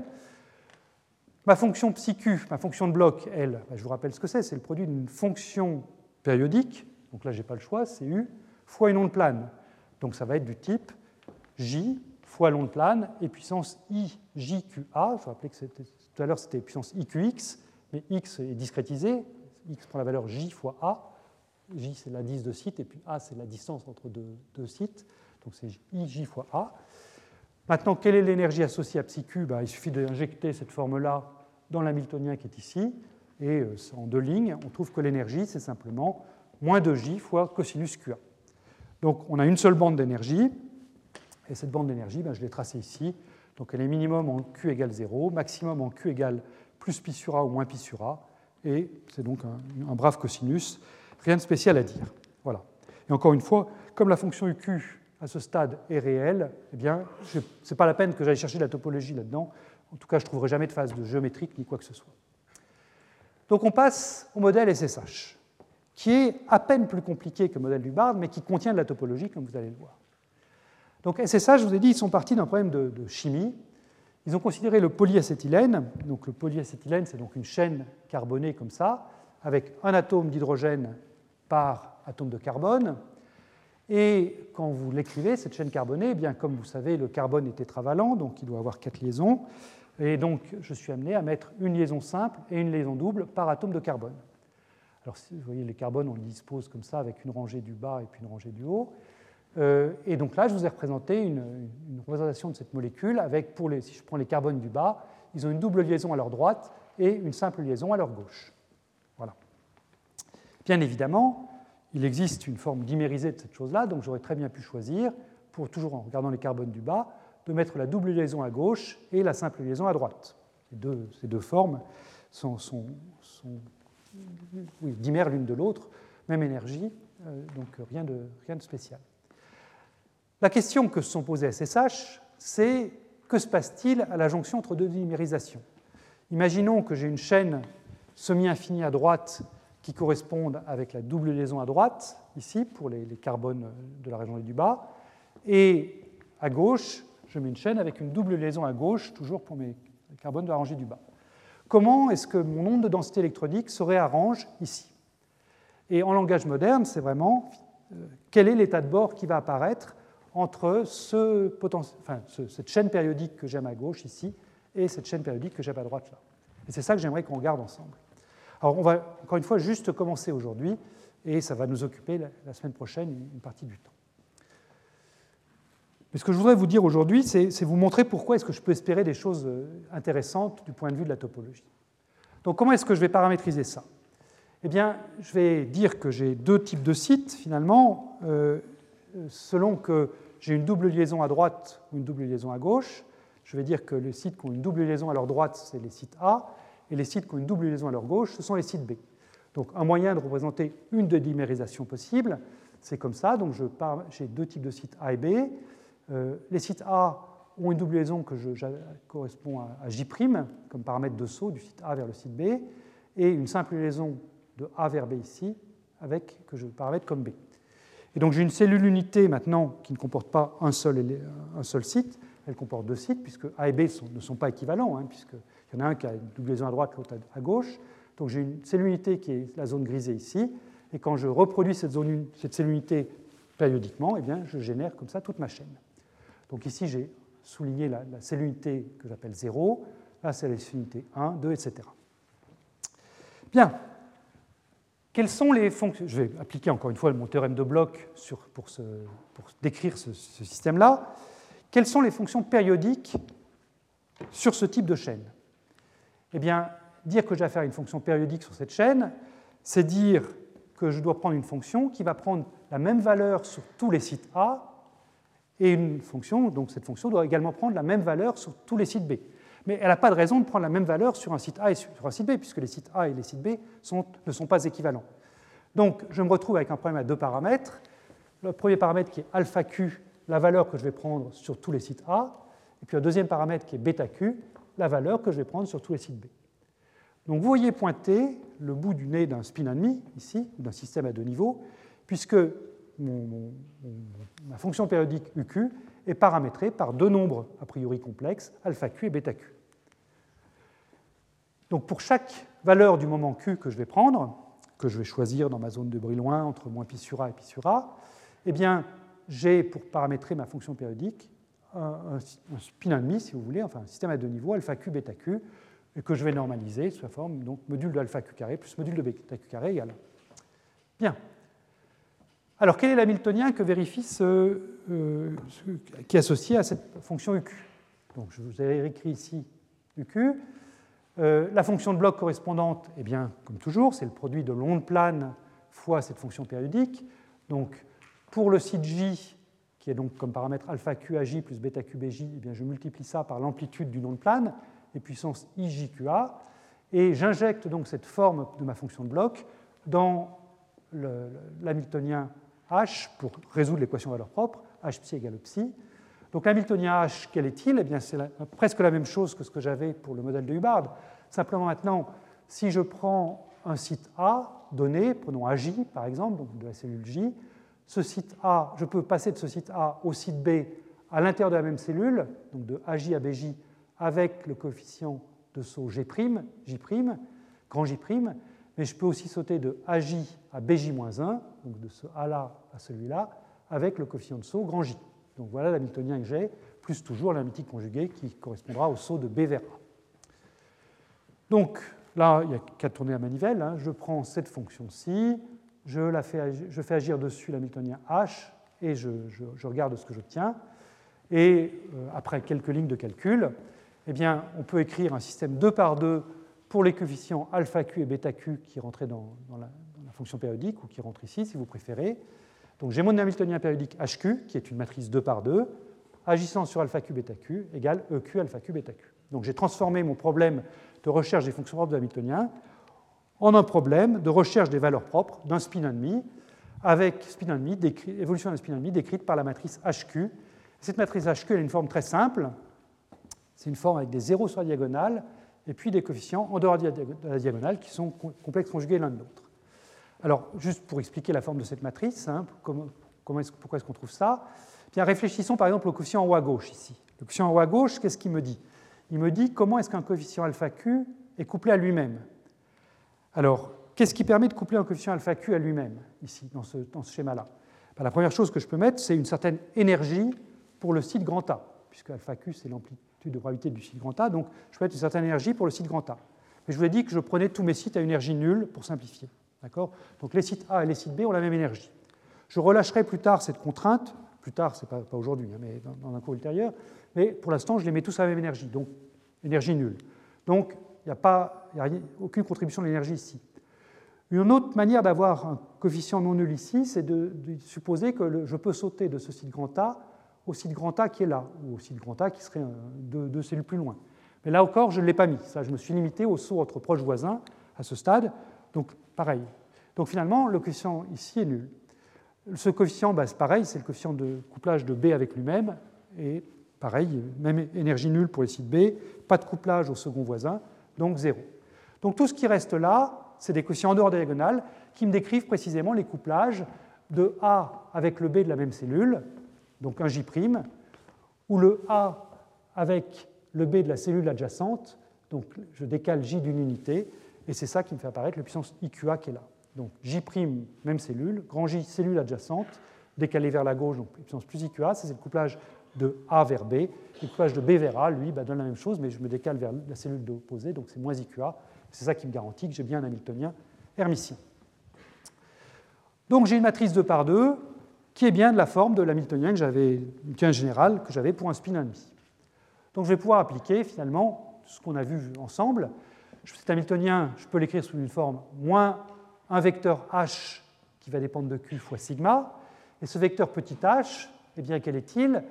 Puisque j'ai rien sur la diagonale, euh, hz vaut 0, puisque sigma z, je vous rappelle, c'est la matrice 1 1. Le terme en grand E0 vaut 0 aussi, j'ai rien qui concerne l'identité là-dedans. Et donc ce vecteur h, il a simplement une composante sur, sur x, hx, qui est la partie réelle de ce coefficient-là, j' plus j cosinus qa, et puis une, composante sur hy, qui est la partie imaginaire de ce, vecteur, de ce, nombre-là, j sinus qa. Ça veut dire quoi ça? Mon vecteur h reste sur, dans le plan xy, pas de composante hz, donc ça veut dire que les états propres de mon Hamiltonien, les U, Q que je vais considérer, sont sur l'équateur de la sphère de bloc. Si je mets UQ- ici, eh bien UQ+, je vous ai dit, il est opposé euh, par rapport au centre de la sphère, donc il va être là-bas. Donc pour ce modèle SSH, mes vecteurs UQ restent sur l'équateur de la sphère de bloc. Les énergies, elles, ben, les énergies, elles sont banales, je dirais. J'ai deux énergies, puisque j'ai une matrice 2 par 2, j'ai deux énergies. Euh, diagonaliser ça, c'est vraiment pas, compliqué. On trouve que cette énergie, c'est simplement plus ou moins le module de coefficient qui rentre ici, J' plus J puissance IQA. Et euh, quand on regarde ce que ça fait, je vais vous les tracer dans un instant, quand Q varie dans la zone de Brillouin, puis on trouve deux bandes disjointes, une positive et une négative. Et elles sont disjointes, sauf si j'ai J égale J', auquel cas elles se touchent, comme vous allez le voir dans un instant. Donc traçons-les, ces bandes d'énergie. Eh bien, voilà deux, deux bandes d'énergie. Là, ici, j'ai pris J' plus grand que J, euh, en termes chimiques, bah, c'est ce qui est naturel. Je suppose que la double liaison a un taux de, transfert plus grand que la simple liaison. Euh, à ce moment-là, bah, voilà, j'ai deux bandes d'énergie ici séparées par un gap. Euh, si euh, je me dis que dans, mes manips, je suis capable de changer la valeur de J' et de la rendre plus petite, ça ferait froid dans le dos à un chimiste, mais entre physiciens, on peut se permettre ce genre de choses. donc si je dis que J' est plus petit que J, que ma double liaison est moins, fait un saut plus faible que la, simple liaison, eh bien je retrouve mes deux bandes d'énergie disjointes.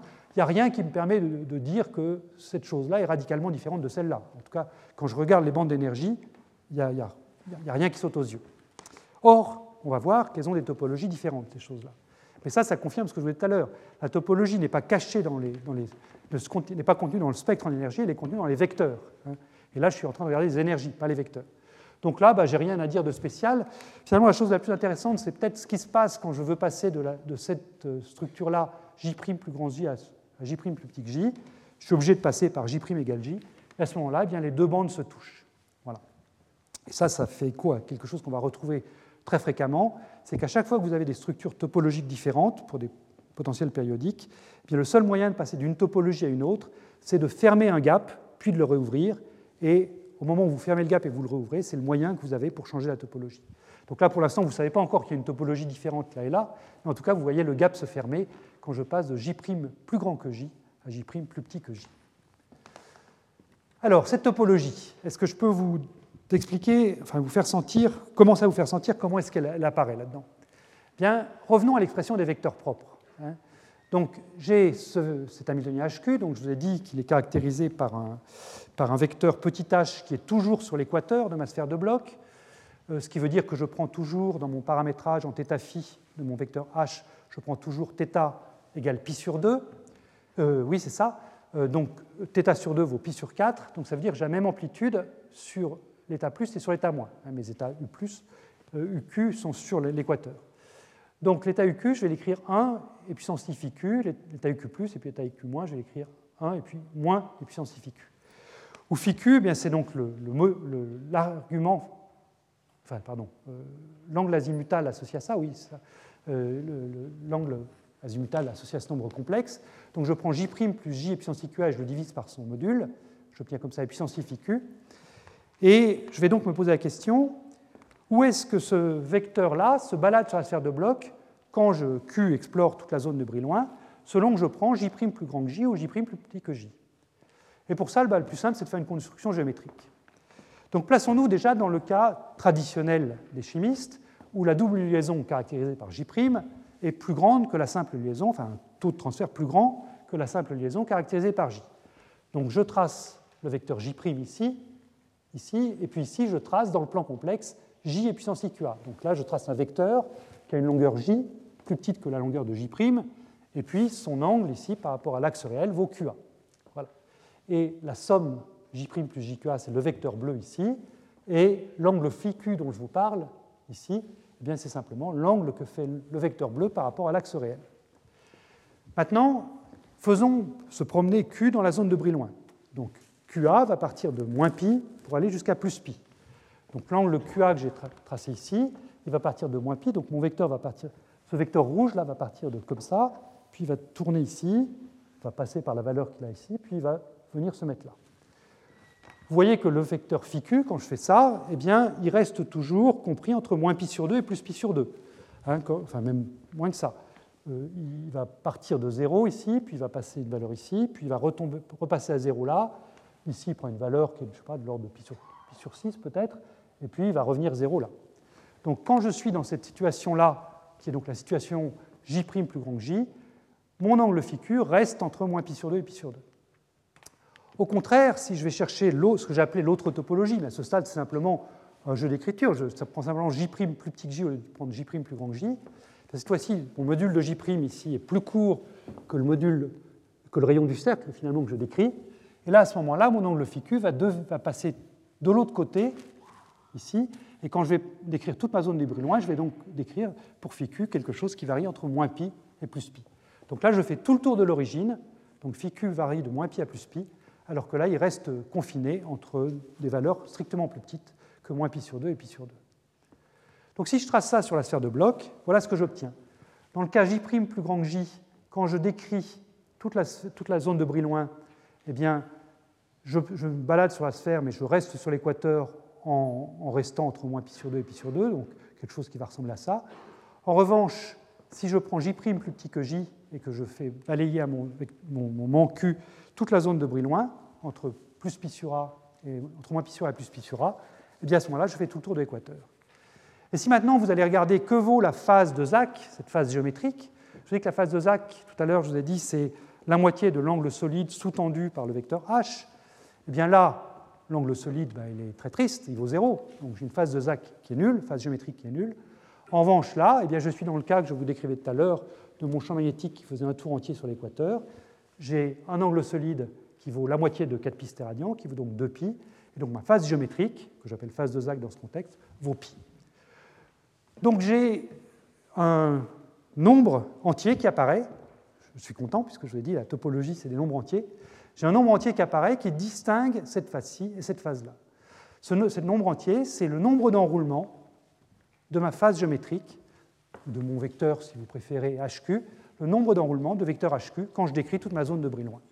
Ce nombre d'enroulements vaut, vaut 0 ici et vaut plus 1 ou moins 1 là, selon le sens dans lequel je tourne. Eh bien ça, encore une fois, ça semble pour l'instant un argument purement mathématique, mais c'est ça qui est à l'origine de la topologie. Et donc le cours de la semaine prochaine, ce sera précisément de montrer comment est-ce que cette, cette topologie-là se transcrit dans des, paramètres physiques, des, phénomènes physiques qu'on peut observer dans le laboratoire. Alors je voudrais juste conclure par une dernière diapositive qui est un sentiment de malaise que vous pouvez avoir, et si vous l'avez, il est justifié, qui est de se demander si ce que j'ai fait là, ce n'est pas très joli sur le plan mathématique, mais si ce n'est pas un peu de la poudre aux yeux sur le plan physique. Au sens où je pourrais me demander si finalement tout ce que je vous ai dit là, cette distinction entre J' plus grand J et J' plus petit que J, ce n'est pas simplement un, choix que j'ai fait arbitraire, mais que je pourrais, euh, que je pourrais transformer. Alors, je, m'explique ce, que, ce sentiment de malaise, et, parce que je, l'ai eu en même temps que vous, enfin, peut-être un peu avant vous, mais je l'ai eu, euh, et euh, je voudrais juste conclure là-dessus. Donc, je vous ai dit, je prends comme cellule unité cette cellule unité-là, où j'ai donc le site A et le site B qui sont reliés par J', et entre deux cellules adjacentes, j'ai ce, moment, ce, couplage grand J. Mais j'aurais très bien pu décider de prendre comme cellule unité plutôt ce que j'ai grisé ici. Et si je change simplement cette indexation, et j'ai dit que j'appelle ça comme cellule unité, et donc euh, je me retrouve maintenant avec un grand J comme coefficient de saut à l'intérieur d'une cellule et J' à l'extérieur d'une cellule. Et si je fais ça, j'ai l'impression que j'échange complètement le rôle de J et J'. Et donc à ce moment-là, la distinction topologique que j'ai faite, certes, elle est pertinente sur le plan mathématique, mais sur le plan physique, euh, il n'y a rien qui me dit comment est-ce que je dois indexer mes, chaînes. Donc euh, est-ce que finalement, cette distinction que j'ai faite, elle a un sens ou pas? Est-ce que c'est simplement un artifice mathématique ou est-ce qu'il y a vraiment une réalité physique derrière? Bien, la réponse, c'est qu'il y a bien une réalité physique, mais le seul moyen de se rendre compte qu'il y a une réalité physique, c'est de faire une frontière entre deux zones de topologie différentes. Donc, pas de considérer des chaînes qui sont infinies d'un bout à l'autre, parce que celles-là, je ne peux rien en dire de plus que ce que j'ai fait jusqu'à maintenant, mais ça va être de faire exactement ce qu'on fait SSH, c'est de prendre une chaîne semi-infinie avec un J plus grand que J', une chaîne semi-infinie avec un J plus petit que J' et les connecter. Et à ce moment-là, au moment où je fais la connexion, eh bien là, la paramétrisation a bien un sens, je n'ai pas le choix, il n'y a pas d'arbitraire qu'elle y a ça. Et une fois qu'on connecte ces deux chaînes, eh bien là, la topologie peut se manifester à l'interface entre les deux chaînes, et c'est les états de bord qui apparaissent. Donc ça, c'est le deuxième ingrédient dont je vous parlais. Je vous ai j'ai deux ingrédients pour la topologie, les nombres entiers le nombre entier, je l'ai déjà eu. Mais le deuxième ingrédient qu'il faut, c'est l'état de bord. Et ça, eh c'est ce qu'on verra dans la semaine prochaine. Et c'est ce tenez à le souligner pour finir, c'est ce rôle crucial entre physique et topologie joué par ces états de bord ou ces courants de bord.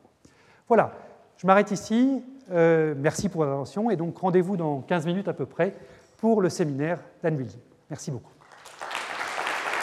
Retrouvez tous les contenus du Collège de France sur www.colège-2-france.fr.